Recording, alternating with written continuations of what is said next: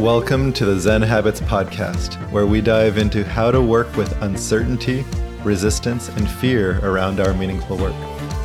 This is for anyone who wants to create an impact in the world and cares deeply enough to do the work. I'm your host, Leo Babauta, creator of the Zen Habits blog.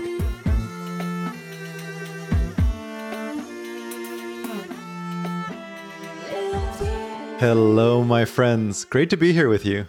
I am having a fantastic day, so thanks for asking.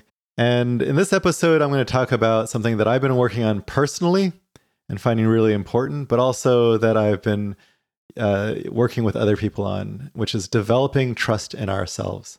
It's a really important topic. It's going to influence everything that you do, uh, from the project that you're taking on here, the Purpose Project, to really anything that you take on anything that you've been holding yourself back on, anything that you uh, want to feel um, more confidence in, and also just an ability to make mistakes, be messy, um, do things with more ease in your life. So I'll talk about all of that. But the op- the episode is about developing trust in yourself.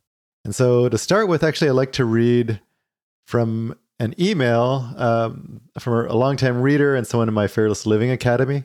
This person wrote to me in response to one of my recent episodes.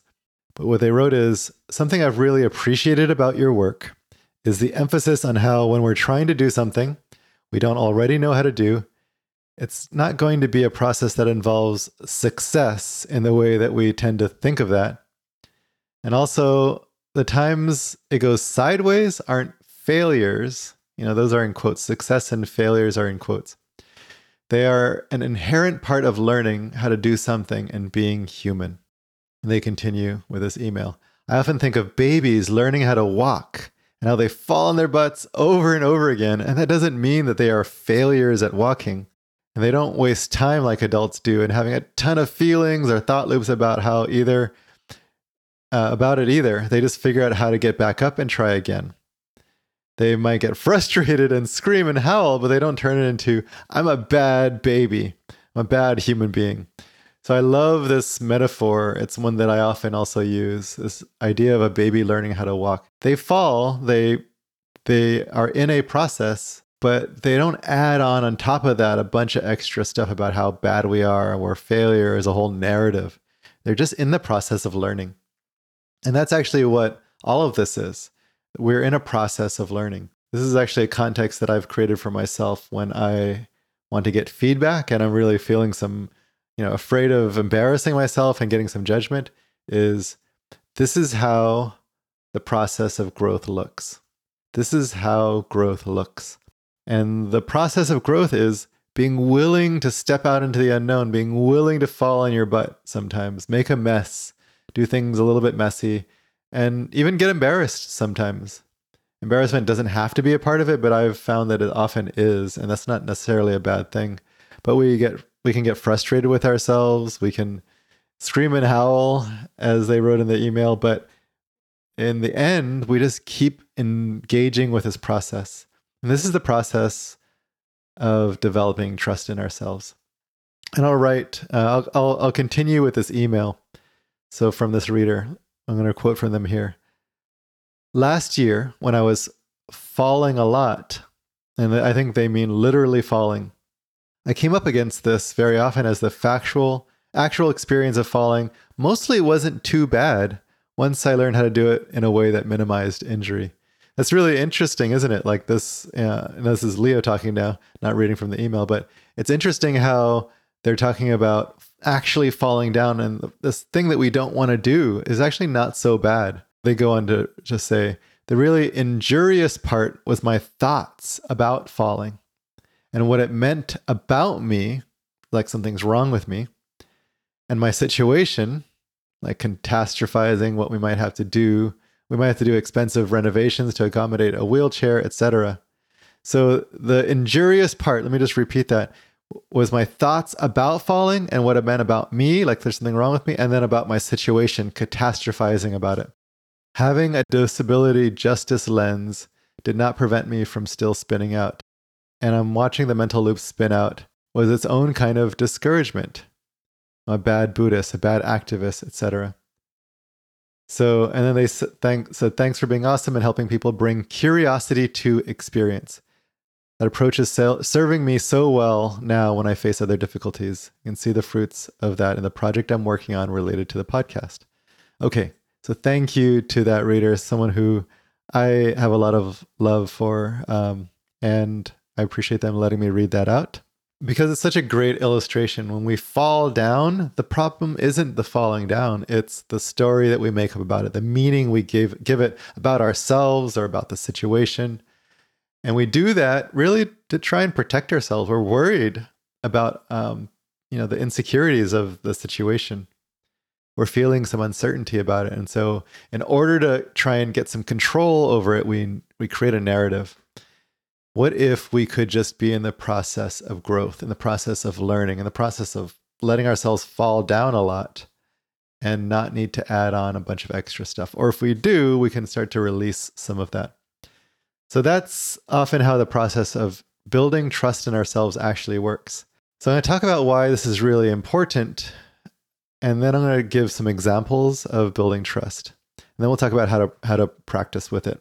So building trust is is important because well, we tend not to have a lot of trust in ourselves when we're entering a new arena, a new arena of, you know, our leadership of what we're doing in our lives of growth. So for example, we might have a lot of trust here where I am right now and so I'm like, okay, great. I trust myself completely and I don't need to do anything else which is true. Like where you are right now, it might be full of trust. And so you can be like, I trust myself. And that's because you're in an area that is known.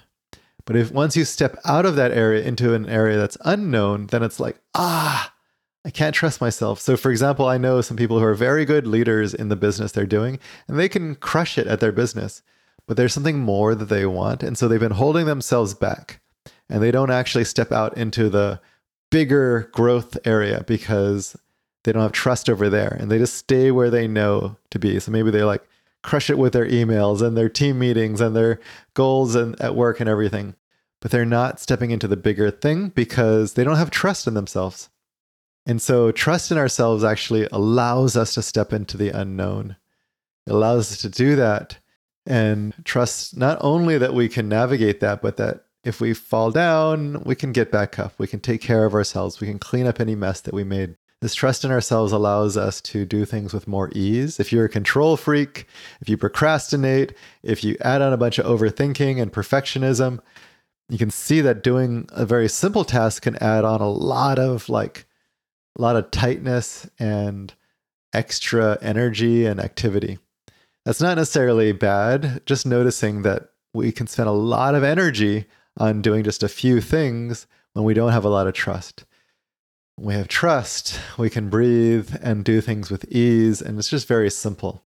It can bring a lot more ease in our lives, it can save us a lot of energy, it can have us expanding into new areas that we think we can't, and it's not okay to expand into those areas.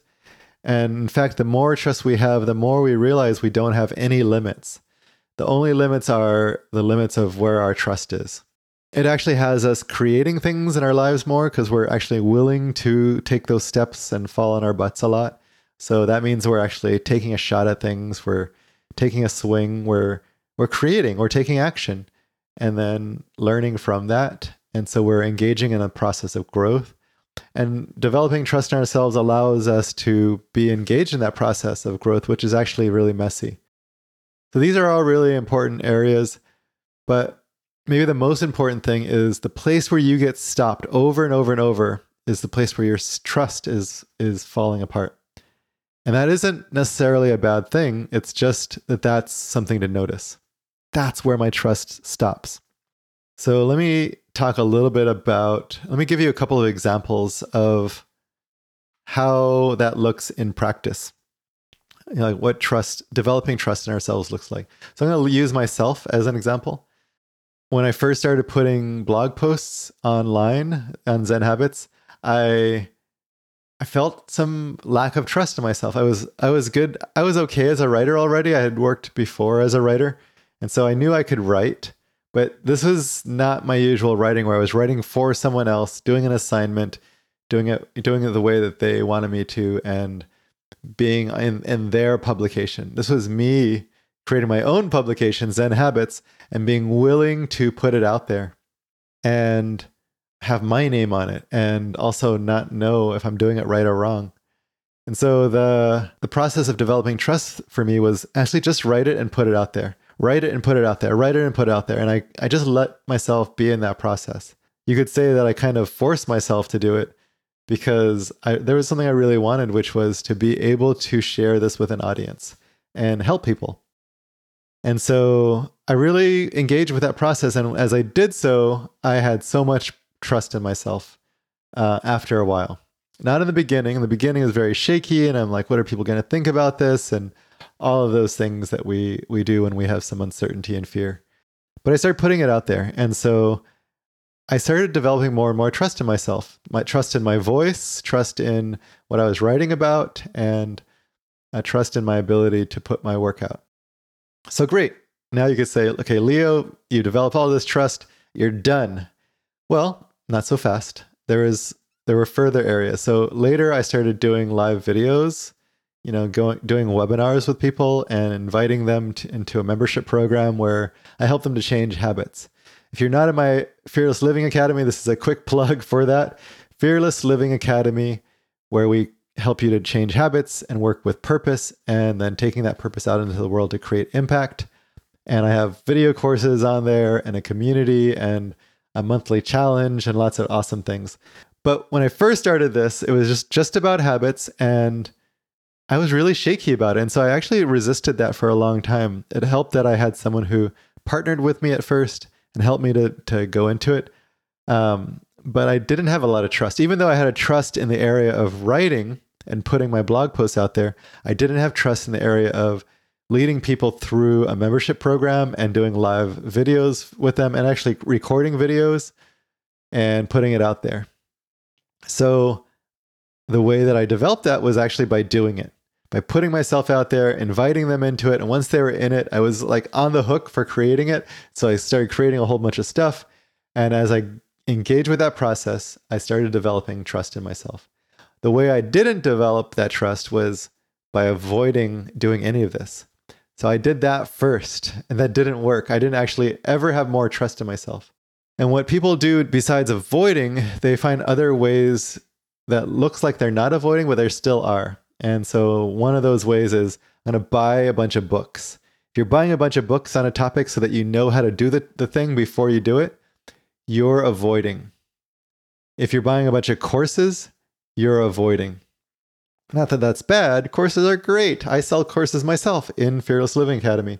So I'm not denigrating courses or learning. I'm saying just notice. I'm not actually doing the thing. You know, you could take the courses and actually be in action, which is what we do in Fearless Living Academy. I encourage you to be in action as you take the course. But if you're just taking the course and you're not taking action, you're avoiding.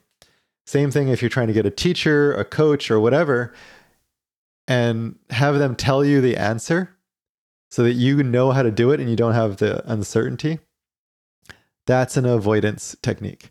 Not that there's anything wrong with teachers or coaches. I'm a teacher and a coach, and I think they're both amazing. Okay, so the way I developed it was by actually engaging in action. And then what I had to do was learn to continue to do that in the new arena. So um, every new arena that I entered, I faced the same fear. So I, I started speaking on stage uh, around 2010, and that was scary as hell. And I was I was shaky when I did it because I could re- do live webinars, but I couldn't speak on stage, or at least I didn't have trust. And then I started doing it and it became easier and now i'm not saying i'm completely comfortable. I still feel some shakiness but i know i have trust in my ability to do that. Later i started coaching people also an area of uh, a lack of trust for myself.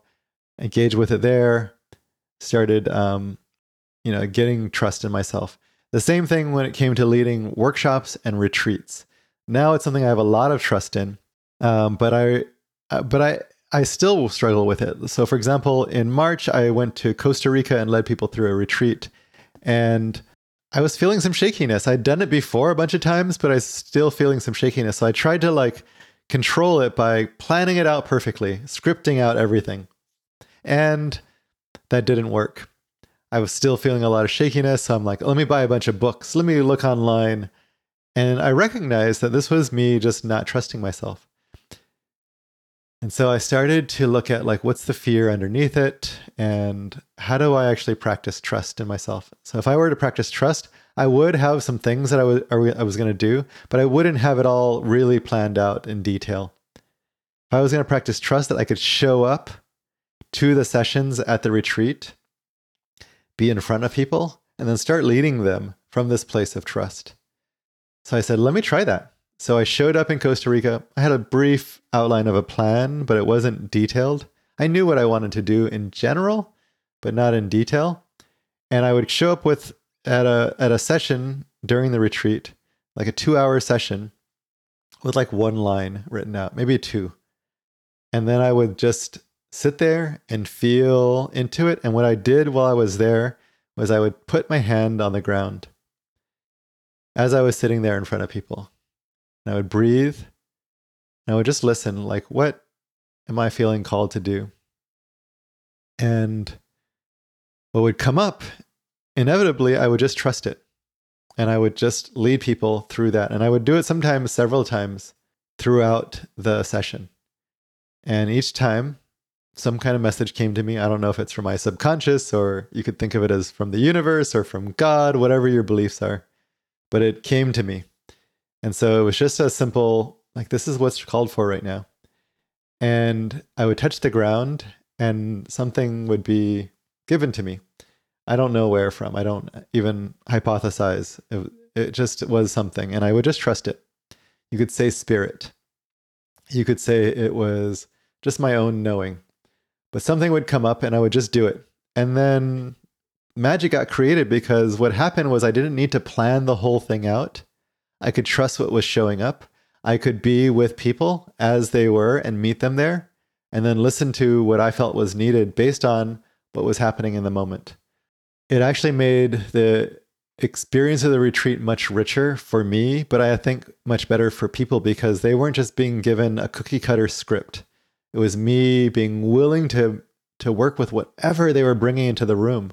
Whatever they were bringing to Costa Rica, I got to work with.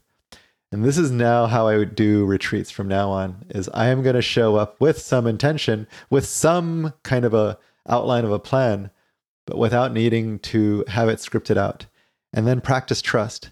I left Costa Rica with a much deeper sense of trust in myself and a much deeper willingness to trust whatever came up, to listen and trust whatever came up and then put into action and then work with that. So that's what developing trust looks like. And hopefully you can see that that actually made the retreat much nicer for me, much easier. Um, I loved it. People as well loved it. And I got to connect with people with an open heart rather than a controlling kind of plan. Now, I'm not saying that's how you have to do everything. What trust might look like for you is to create some structure and then to trust that structure. So the structure might be I'm going to write every day at 6 p.m and then just show up and trust that structure. So it's not that you don't have structure, it's not that you don't have plans, but we can show up for things with trust. So, a good question if you wanted to practice with this is if I trusted myself, what would I do here? And then trust that and actually do it. So, the first question is if I trusted myself completely, what would I do? If would I choose into this? Would I jump in and sign up for something? Would I commit myself and not knowing if I can do it or not? Not knowing if I'm going to be perfect at it or not. If I'm learning something, could I could I learn in public and get feedback and learn from that feedback? If I'm developing something, creating something, could I develop in public, create in public and allow people to see me in the messy process of learning, modeling what it's look what it looks like to learn? if I wanted to lead people, could I do so without needing to prepare a million things? Could I do so with some preparation, but just the amount that's needed, and then come in and trust that I could lead from that place? If I wrote something, created something, and wanted to put it out into the world, if I fully trusted myself, I would just put it out there. I wouldn't need it to be perfect. I wouldn't need it to like be right and and avoid people's judgment. If I trusted people trusted myself, I could allow people to judge me and actually be like, "Okay, got it. Let me listen to your feedback. I'll take in what there is to take in and also remain connected to my own truth because I trust my truth." And so feedback doesn't become a difficult thing. If I trusted myself, I wouldn't need to only be in places that feel safe or with people that feel safe. I could go out and be courageous and put myself out there and be vulnerable and then let people, you know, have their reaction. Let people be how they're going to be, but trust myself to be able to navigate that, to work with the emotions that might come up for me and for them.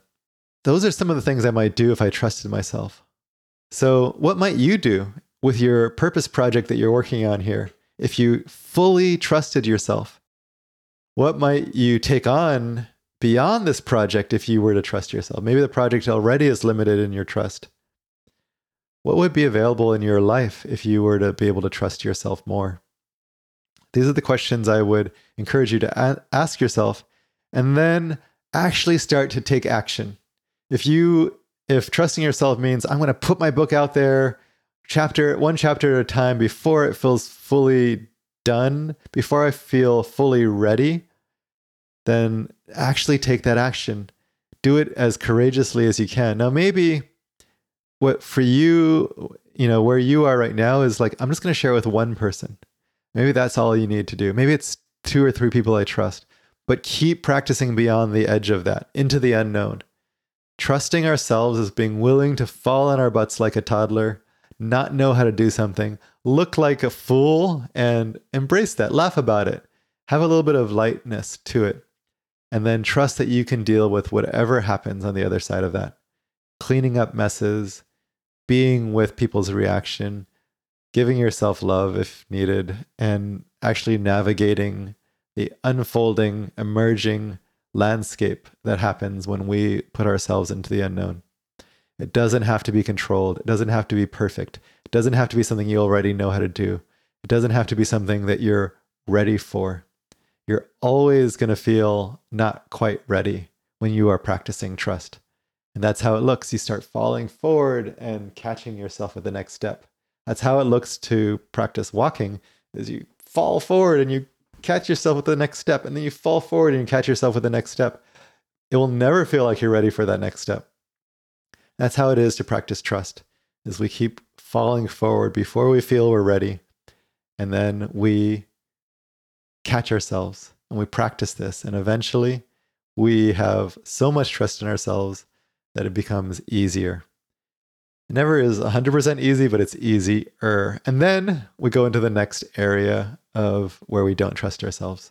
And you can see here that this expands our capacity to be with all of life to do anything in life because we can keep finding the next edge of where our trust stops and then keep working with that.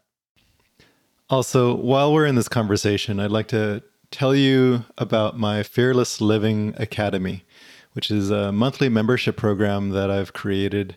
We've been running it for a few years now, and it has all of my best courses on changing your habits, on finding your purpose, and on creating an impact on the world that feels meaningful to you. We have a community section. We have a monthly uncertainty challenge, which is really powerful. A way to dive deeper into this stuff. And if there's something that you want to create in the world, this is the place to go. So check it out. It's at zenhabits.net slash fearless, and you'll be taken to a page to learn more about it. Fearless Living Academy, please check it out today. Okay, that's what I've got for you in this episode. I am so happy that you're all engaging with the practice of building trust in yourselves. If you're not, then come write to me, podcast at zenhabits.net. I will get that email and we can do some coaching. If you have questions for my Q&A, please uh, send me a question at podcast at zenhabits.net and I will answer those questions in a Q&A episode coming up. So please, please, please send me the questions or volunteer to come get coached. We have some actually great coaching episodes coming up and some great guests as well. Thanks, my friends. Love you all.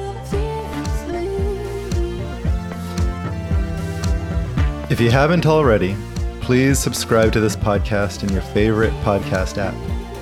If you found this episode useful, please share this podcast with someone you know who cares deeply. That would be really meaningful to me. And if you'd like to dive deeper with me into this work, please check out the blog at zenhabits.net or get in touch at leo at zenhabits.net. Thanks for listening. And I hope you'll join me every Wednesday for more episodes of the Zen Habits Podcast.